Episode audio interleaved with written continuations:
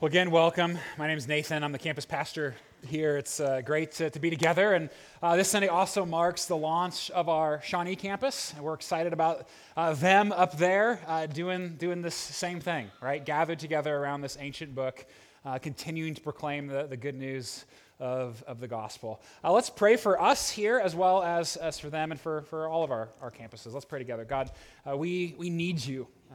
God, we long for you to speak. To act in our lives and in our world. God, we are so thankful for our friends, God, our brothers and sisters who have left this place to go and start something new in Shawnee. We pray that you'd be with them, give them confidence and hope, give them courage in the midst of challenges. And God, I pray that you would do what you promised to do in and through your church. God, would you make that happen for them, even now in their space? And God, we pray those same things for us here, for all of our campuses, and God, for all churches across our city and nation and world that together gather around your good news and center ourselves upon your word and how it affects our lives. So speak to us now, we pray. Be with us. In Christ's name, amen. Well, so here you are at church. First Sunday of the new year, a little snow on the ground. Some of you just sort of hoping you haven't made a huge mistake, right? For some of you, I mean, maybe this is your first time here. And that, honestly, that can be scary enough to walk into a church for the first time, feel like you're completely out of place. Everybody else knows what's going on. And I can tell you from experience that being alone or feeling lonely in church can be one of the loneliest places in the world, honestly. And for others of you, maybe it's not just your first time at any church or at this church, but your first time at any church in a really long time. I mean, maybe a really, really long time. You're not even maybe sure you know why you're here. You just want to know two things. How weird is it going to get? And when will you be able to leave, right? That's okay. We can handle that. I'm not going to try to answer the weird question because weirdness is relative, and so I don't really know how weird we're going to get. Imagine as bad as it could be, and it probably won't be that bad. And as far as the other question, around 12:10. Okay, so you can make it. You'll be fine. I promise. But it's intimidating to start going to church, isn't it? I mean, whether you're kind of a church person or maybe this is just completely brand new to you, it is intimidating to walk into a space like this for the first time. Everybody else seems to know everybody else. Everybody else seems to know how everything works and the things that you're supposed to do and say. And honestly, even at first glance, it looks as if everybody else has all of their junk together, right? That somehow their lives are somehow put together. We're good at kind of keeping that facade, right? It can be intimidating. Honestly, you don't have to be new to feel that way. You can look around and you see smiling faces and happy families and well-dressed, well-behaved folk, right? Even your kids know, don't they? The moment you drive into the church parking lot, the arguments pause and the smiles begin, right? The secrets of last night and last week and last year conveniently tucked away. And truth be told, sometimes I feel like my continual resolution is maintain the image. Keep the profile all right. A couple weeks ago, I heard the bizarre and depressing song Dollhouse by Melanie Martinez, and it made me think of us. Sorry. Let me read the chorus. It says, "Places, places, get in your places. Throw on your dress and put on your doll faces. Everyone thinks that we're perfect. Please don't let them look through the curtains." So if you are new, especially if you're new to this whole Jesus thing, let me just sort of warn you right out of the gate. You've probably already heard the rumors that Christians are hypocrites. Well, that's mostly because we're hypocrites. We're really good at maintaining our image, right? To sort of carve out these, nice smiles and to look as if everything is fine around us. But on the inside, I mean, who are we trying to kid? I mean, did you see the recent Onion article Probably not. You're not as weird as me. I love this. Look at the headline. 6-day visit to rural African village completely changes woman's Facebook profile picture. Let that sink in for a second, right? I mean, can you feel that cynicism? That cuts deep, doesn't it? Because that's kind of how we live, isn't it? We define ourselves based on the images we project, the profile that we're able to create for ourselves. Who are we trying to kid? And I know we're worlds apart from this ancient church in Corinth, okay? Now, we've heard the start of Paul's letter to them just a moment ago, and things in many ways couldn't be more different, and yet that is exactly why Paul is writing. It's almost as if with his letter, right? These 16 chapters, this letter to the Corinthians, it's almost as if he's saying to them, yes, we know how great you all look. Everybody looks awesome and fine. Yes, we realize that, Paul says. And honestly, things were going well at their church in many ways. God was at work, showing up, changing lives, just as we see him at work here with us. And yet, beneath that perfect profile lies a stinking mess. And so Paul cries out to them, and to us, who are you trying to kid? Well, this morning we're going to settle into one place of Scripture for the next 6 months, 1 Corinthians. It's a letter to a church that's not unlike ours in many ways. I mean, certainly different in its own respects, certainly in the time period and all of that, and yet dealing with many of the same issues that you and I face. And they are at great risk of becoming comfortable. We're calling the series A Beautiful Mess. Because that's kind of us, isn't it? It sort of describes the human experience. I think of it a little bit like the floor of my son's room. Because so often, you know, it gets to the point where it's so messy you can't even, like, tell what color the carpet is. You know what I'm talking about. Parents, yeah, you know. But kids... with my son, that mess is made up primarily of Lego, okay? Which means there's potential there. Like there's so much possibility even in the, you know, sort of pervading filth, right? And I feel like in some ways that's what Paul's doing. He's writing this letter to them sort of as the guide to begin putting those pieces back together again. Because God's not done with them. And God has so much more in store for both them and for us. The trouble is... they think they're already a masterpiece. I mean, they're convinced that they've got to figure it out. They've arrived. Everything's fine and dandy with them. And so Paul, even in these opening verses, he doesn't pull any punches. He tells them essentially three things that we're going to talk through. He says, basically, you are the church. You've got so much going for you, but you are a stinking mess. Who are you trying to kid? But he does start positively. If you've got a Bible, if you want to follow along, we're in 1 Corinthians chapter 1, right at the beginning there. Now the city of Corinth, I feel like we need to start with a little bit of a history lesson if we're going to spend 6 months there, right, with these people in that time period. And the city of Corinth was a major trade city, strategically located, so that it was kind of a place of great diversity, right? People from all sort of walks of life would end up being there because they're sort of near the seaport there, not too far from Athens. They would have been a very influential and very pluralistic city. Here's a layout of the city. These are all the ruins that have been found dating back to the time of Paul. A lot, so it certainly would have been a very bustling metropolis. Now, if you're unfamiliar with Paul, he's the guy writing this letter. Paul was a missionary, but he was also a really unlikely convert. In fact, before he met Jesus, he persecuted Christians, even to the point of being responsible for some of their deaths, right? He hated Jesus and his followers and everything about them until he meets Jesus. And from that point, he goes on and he starts as many as 20 churches. Yeah, he even started the church there in Corinth, just a handful of years before he's writing this letter. Paul also wrote about a third of the New Testament.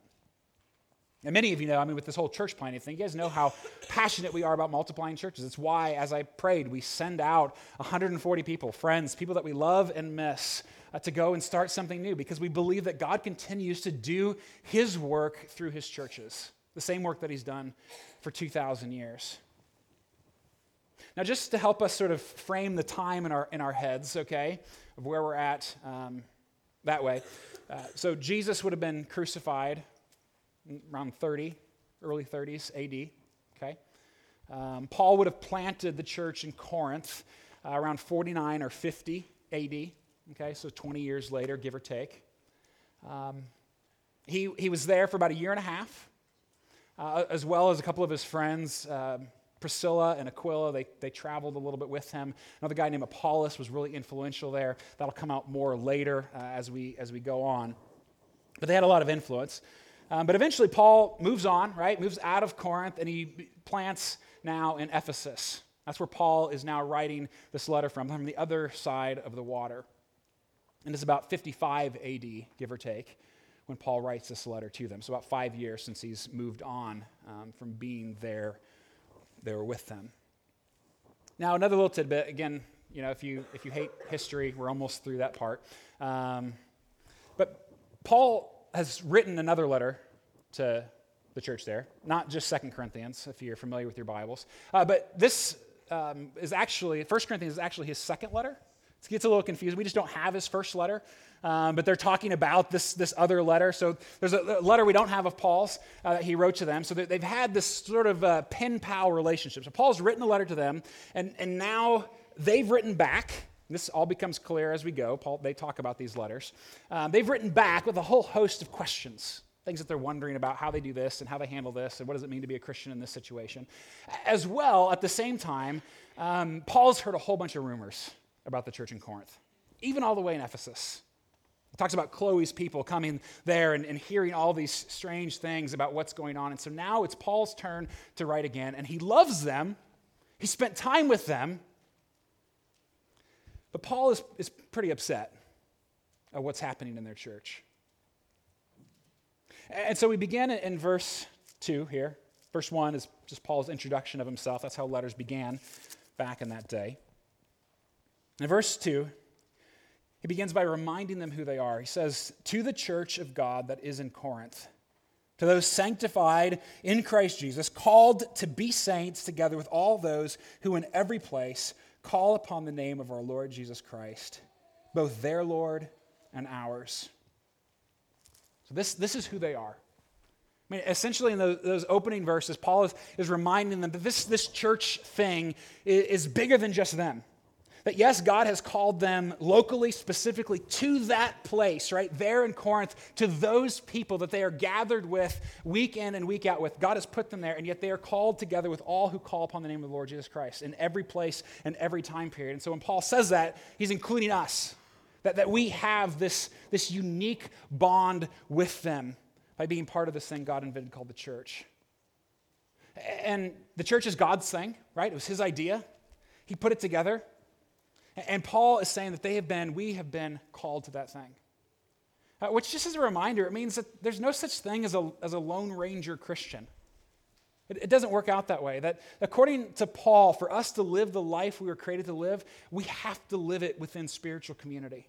People that we trust and love and know and share life together. That if you are a homeless Christian, without a church, without a faith community, then you're missing it. But together, Paul says. I mean, this is who you are, he's saying. And you have so much going for you.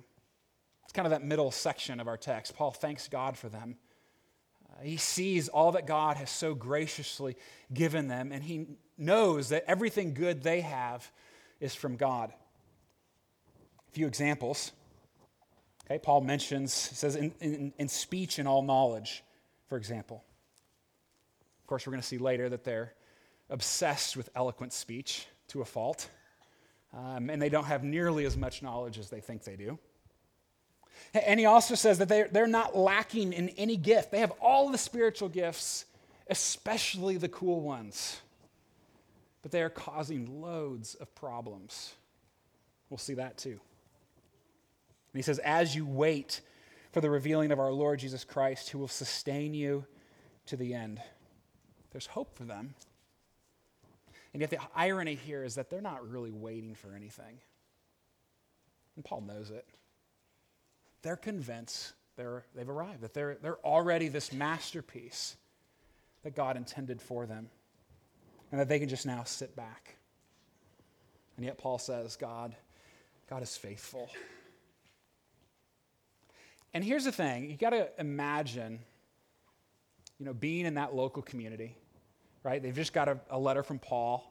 They're excited about it because they've had these questions and issues, and they go way back with Paul. And so they're gathered, right, in somebody's home, a smaller gathering than this most likely. And they're hearing this letter read for the very first time. And I've got to tell you, I'm convinced, even in those words of thanksgiving, they would have known what was going on.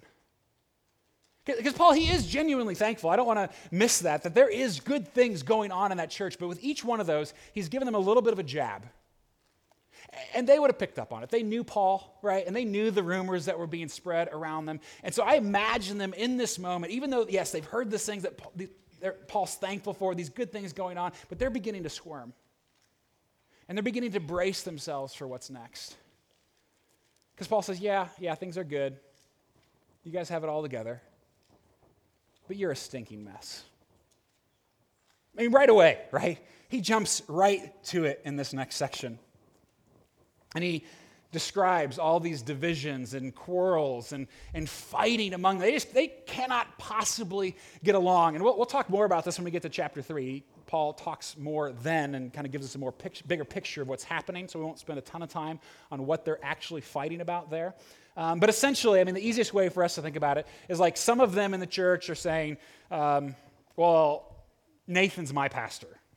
And others are saying, well, Patrick is my pastor, so I'm going to listen to him. And others are saying, well, Tom is my pastor, right? And it's just ridiculous. They're arguing about who they should follow and who they should take advice from and who's going to lead them. And they cannot get along. But you know what?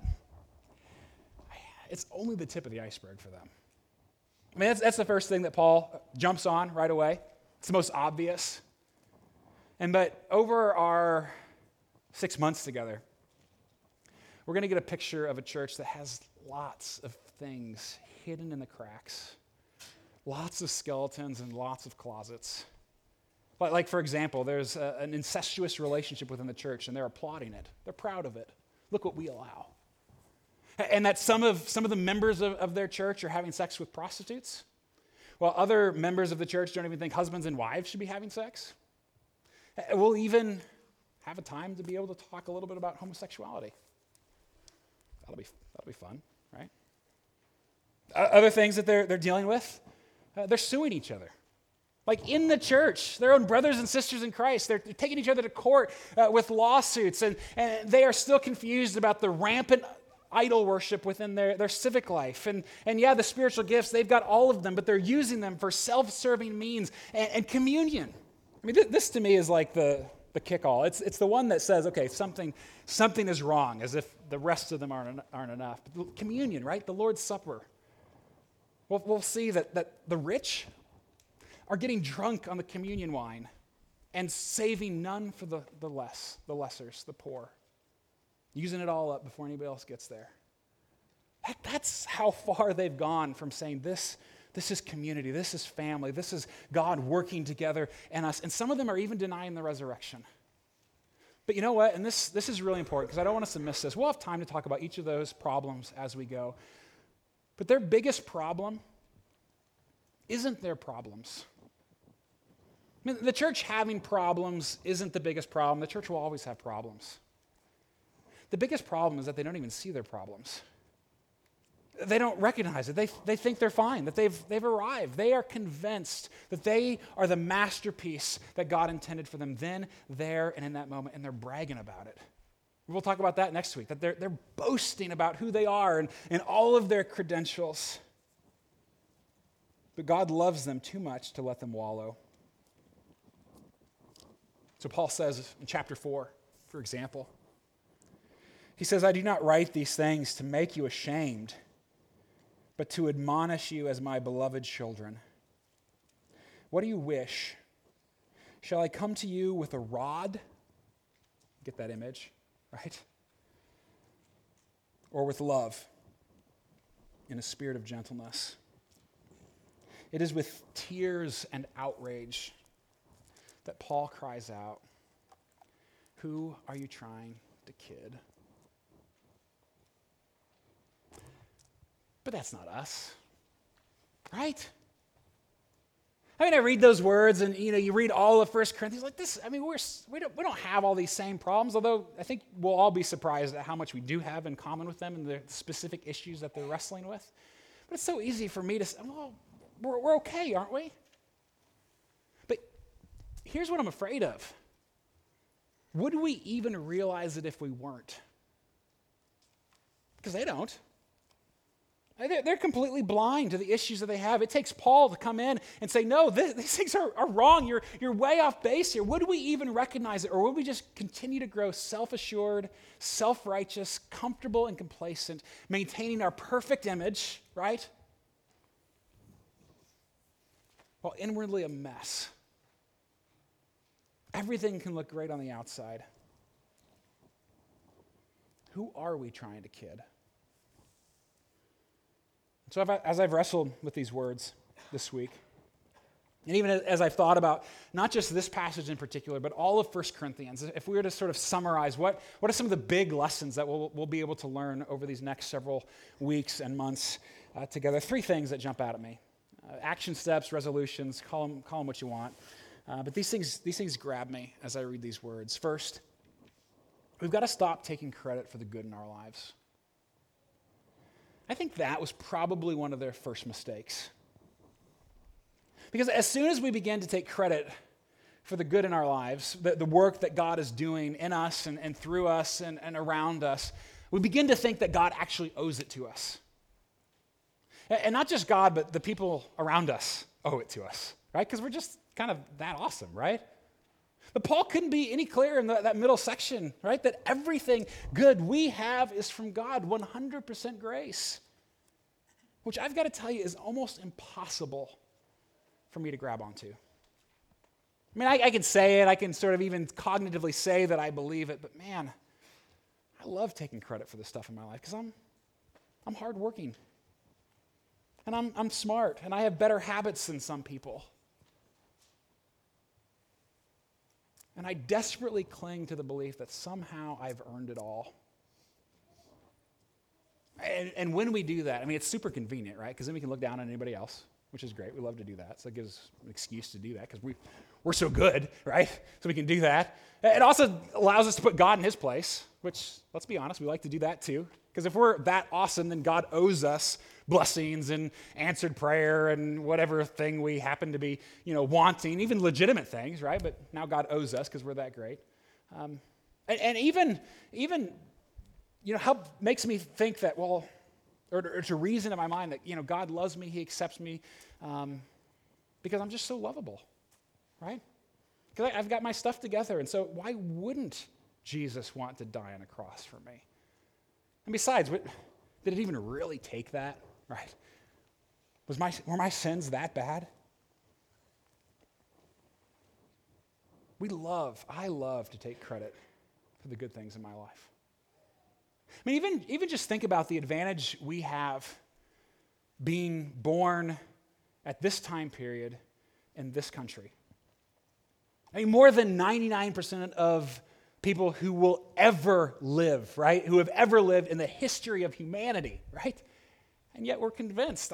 I like to convince myself that it's because I've earned it. And even the way we approach Jesus, if you're a Christian, we may not actually say this, but I think for some of us deep down, we're convinced that we're a Christian because we're just smarter, right? We've kind of figured out the answers. Life works better this way, and we're convinced of the arguments. And you may not think that's true about yourself, right? You may not think that's why going on in your mind. But just listen to the way we talk about those, or talk down to those who think differently from us. The way we treat people who believe other things or would argue with us or would even seek to destroy us. Well, Paul tells them next week that God chose them because they are more foolish than all the rest. Or we point to our good works, right? We all got our list, things that we've done right and why we're better than others and why God ought to love us. And I mean, we all have that, right? We all have that in our mind, the things that we tell ourselves that help us believe that we're actually good enough, right? But really? You want to go there? We're not that impressed. And Paul's going to tell them next week that actually God chose them because they were weaker than all the rest. You see, religious people take credit for the good in their life. I mean, that's part of what religion is, right? Religion is earning. It's sort of proving our way before God and doing X, Y, and Z so that God has to do A, B, and C, right, on our behalf. That's religion, essentially. But gospel people, Jesus people, I mean, we know that we have nothing but grace. Nothing to offer, nothing to recommend ourselves, nothing to possibly make ourselves good enough. I mean, for example, if you are saturated in the good news of what Jesus has done for us, we don't just repent of the bad things that we do, like say we're sorry when we do something wrong. We even repent for the good things we do with lousy motives, right? Which is, honestly, most of the time, isn't it? Because we realize, we see, all we have is grace. Instead of entitlement, gratitude. Stop taking credit for the good in your life. Second, daily admit how far you still have to go. Paul's going to tell them later, essentially, if you think you can stand on your own two feet, watch out, you're about to fall, and fall hard. And listen, if you think you've arrived, there's a good chance that you haven't even started the journey yet. Remember, their problem wasn't their problems. I mean, as important as those were, and certainly Paul will address them, but their biggest problem is their inability to see that they even have a problem. They were just doing fine in their minds, and I think, honestly, we face the same danger. So how do we see the things that we're blind to, right?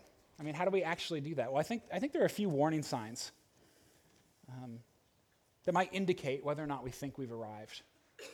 For example, if you don't take your if you take your good works a little too seriously, right? A little bit of this internally or externally, a little pat yourself on the back, or if you take your sins not seriously enough, you just think, well, it's not that big of a deal. I mean, some sins, but these sins, are favorites. It's not a big deal, right? There's a good chance that it's because we think we've arrived. Another warning sign would be if you think you don't really need anybody else sort of to journey with. And so, church is kind of an optional thing. Community is really not that important. You might be in a community group, but they don't really know you, right? You haven't really let them in to who you are, and you certainly don't need them, right? I've been reading Lord of the Rings to my kids the last month or so. And they're 5 and 7, so that in itself is a journey, let me tell you, to read a book like that with them. And if you know the story, right, it's about this great journey, this huge quest, this mission to overthrow all evil for all time, right? It's kind of a big deal. And I love this. My son, he's the 7-year-old, he keeps asking me, who's the star of this book? We're hundreds of pages in, and he wants to know who the main character is. And I love that because if you know the story, there's not really a good answer to that question.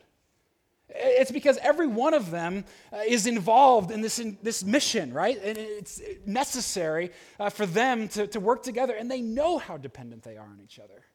And they know that not one of them could do it on their own. And yet I am so convinced that my life is so different.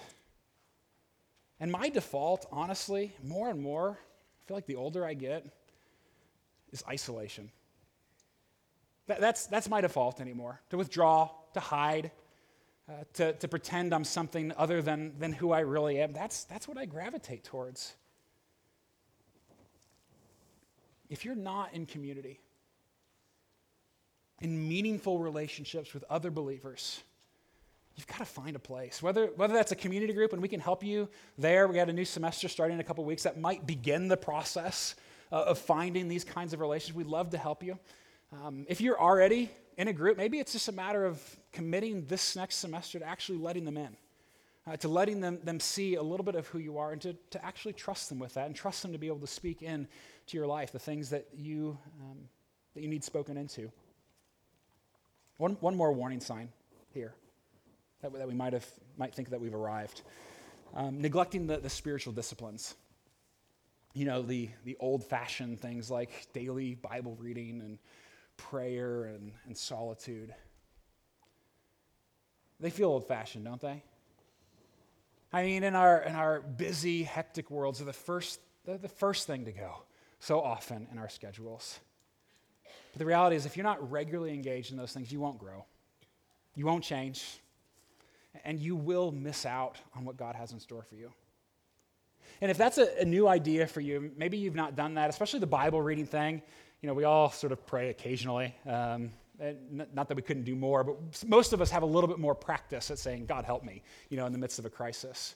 But maybe the Bible reading thing, that's kind of, can be sort of the scariest. If you're new at that, I'd encourage you to join us with our Open Here Bible reading. You can go to our website and sign up for that. You'll get a daily email, one chapter a day. You can even just have it read to you on your phone if that's easier, a way just to get started. And each of those chapters point to whatever we're preaching that Sunday. You can also pick up a bookmark like this. They're at both doors. One chapter a day just to say, yeah, okay, I'm gonna try this. I'm going to try to position myself before God's word on a daily basis. If you're not engaged regularly in these disciplines, there's a good chance it's because you think you've already arrived. They're not going to help you, right? You don't really need them. You're okay on your own. I just finished reading a fascinating book, New York Times bestseller, The Power of Habit. Honestly, this book just sort of blew me away. It's all on the science of how we make habits, what happens in our brain when we live in our habits and when we try to change habits. I mean, it's absolutely fascinating to read. In fact, I mean, 45%, according to their study, 45% of everything we do on a daily basis is simply the execution of habit. That our brains literally sort of quiet themselves in these tasks around us that we engage in, and we just do them, right? That much of our life is just habit. And so let me give a simple next step for this week. It's a new year. Maybe it's cliche, but it's not a bad time to pick up a new habit, right? Daily admit how far you still have to go. I mean, that's something I've been thinking about. I'd love to begin to work that into my own sort of, you know, morning prayer ritual, even part of my own lingo back to God to start my day. God, I need you. And don't let me forget that I need you. To just daily say that I'm dependent, that I can't do it on my own, that even though I think I can do it on my own, I'm pretty well convinced I can live my life the best on my own. To say, God, no, I know that's not true. I encourage you, begin every day. Maybe that's a thing for this year. Begin every day. Lord, I need you. I can't do it without you. And finally, the third thing here. Pray that you be loved enough to get slapped. I mean, because that's kind of what Paul does here. You know, he just smacks him right across the face, and he's going to continue to do that out of love, right? Out of really grace and mercy to them. And yet he's not going to beat around the bush with them. A few weeks ago, for example, my wife Kelly threw out her back for the first time. So that was cross that off the list, I guess. Done that, and she also had her first experience with muscle relaxers, which was kind of fun as the observing party, you know, watching my wife just a little bit on the loopy side. And she was here first service, so she knows I'm talking about her. She gave me permission to do this. But it was her first experience with it, and the very first one she took, you know, she just like falls asleep on the couch for hours, you know. And I'm sitting over there working because she still can't hardly move around very well.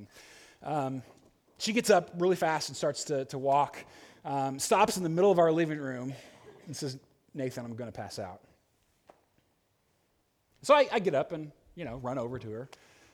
I thought about ignoring it, but Like, okay, given the circumstances, she might act, because, you know, well, anyway, people say things. But I took it seriously. I ran over there, and I grabbed onto her, right? And I started trying to talk her out of it. You're fine. You're going to be all right. Just, you know, focus. You'll be good. And she looks up at me. Her eyes get huge and fiery and then completely empty behind them while she's still staring at me. And I can no longer hear her breathing at all. And she was breathing pretty heavy at that point and nothing. So I panic, right? I'm beginning to lay her down on our living room floor, and I'm literally, I mean, this is not an exaggeration. I'm not making this up. I am literally, as I'm lying her down, doing the math in my head of what's faster, calling 911 or dragging her out to the car and driving to the ER myself. Freaking out, okay? And she gets down on the floor. It's still nothing. I still can't hear her breathing. I'm yelling at her, honestly. And this to me is like one of the scariest moments. Eden's upstairs, right? I had no idea what to do. I just start smacking her right in the face. I've never before hit my wife, I assure you. But that afternoon she had it coming.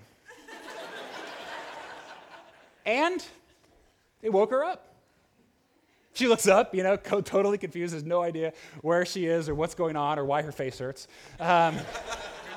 Any of those things. The point is, pray that someone would love you enough to slap you once in a while when you need to be slapped. When you're completely blind to who you are or to the circumstances around you, when you can't even see it anymore. Pray that there be someone in your life who loves you enough to shake you out of it. Say, no, that's not right. That's not the way we should do this. That's not the way we ought to live. Pray that you'd have that kind of person, because that's what Paul does. And it hurts. But when it's life or death, what's a little pain? And I'm not going to lie to you. As we take our time working through these 16 chapters, it's going to hurt a little bit. I hopefully it'll be encouraging. Like, there's a lot that we can be encouraged about and celebrate what God is doing here as well as what he did there so long ago. But it is going to hurt. And our temptation, my temptation, when God confronts me, you know, when I read something in here that I don't like or that doesn't fit with my habits or my own, you know, self-expression or culture or any of those things, my temptation is to just kind of sweep it away. Right? Say, well, that wasn't talking about me, right? That was meant for somebody else. That's so easy to do, isn't it? For every one of us, regardless of your faith commitment, regardless of what you tend to believe, it's so easy to just completely discard God's rebuke. And we do the same thing in the people around us, right? Even the close people, when they come to us and actually have the guts to call us out on our messes. Our temptation, again, is, you don't know me. What gives you the right to speak into my life? Why can you possibly say that? We so quickly fight against any sense of rebuke.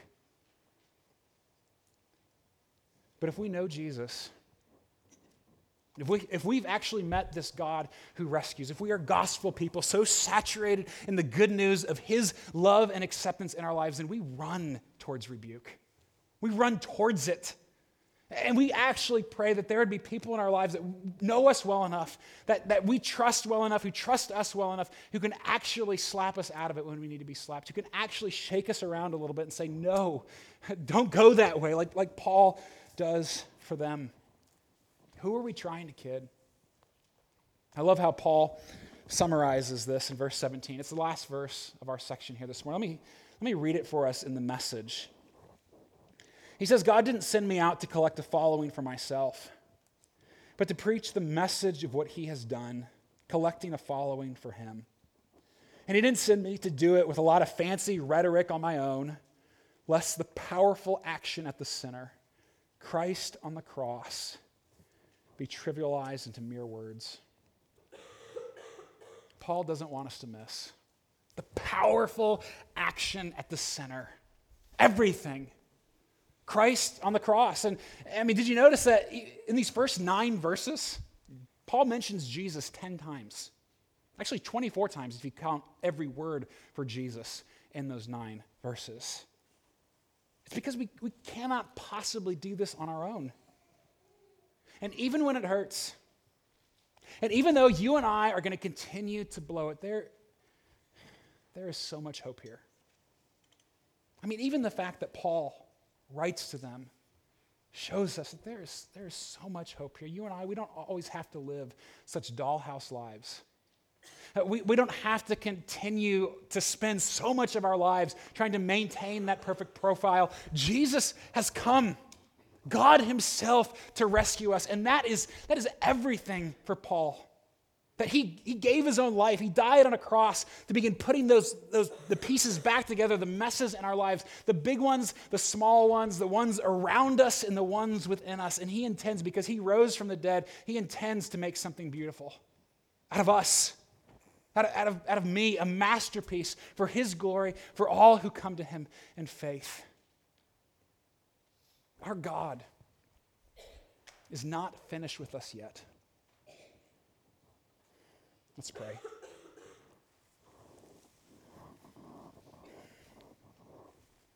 God, I'm so thankful that you haven't given up on me.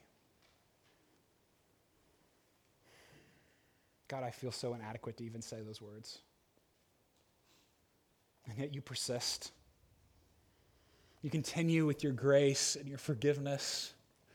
God, with your love and your faithfulness, just as you did for them. God, you do that for us. God, I pray that you would forgive me, forgive us for the ways we so quickly become complacent and self-centered. How easy it is to think that you and everybody else owes us when we have declared war against you. And so, Lord Jesus, we thank you that you have come, that you have made a way to bring rescue and wholeness and forgiveness and life, real life, true and actual joy and meaning into our lives. God, I pray that we would get a glimpse of that even now, and that you would grab hold of us and help us to know and to experience your goodness. And God, for those here who, maybe this is a new experience to be at church this morning, or an experience they haven't had in a really long time, God, I pray that you would especially reach out to them. God, I pray that they would see that you are here, and help us to be a community that loves all the people around us. Be glorified, Lord Jesus, we pray. In Christ's name, amen.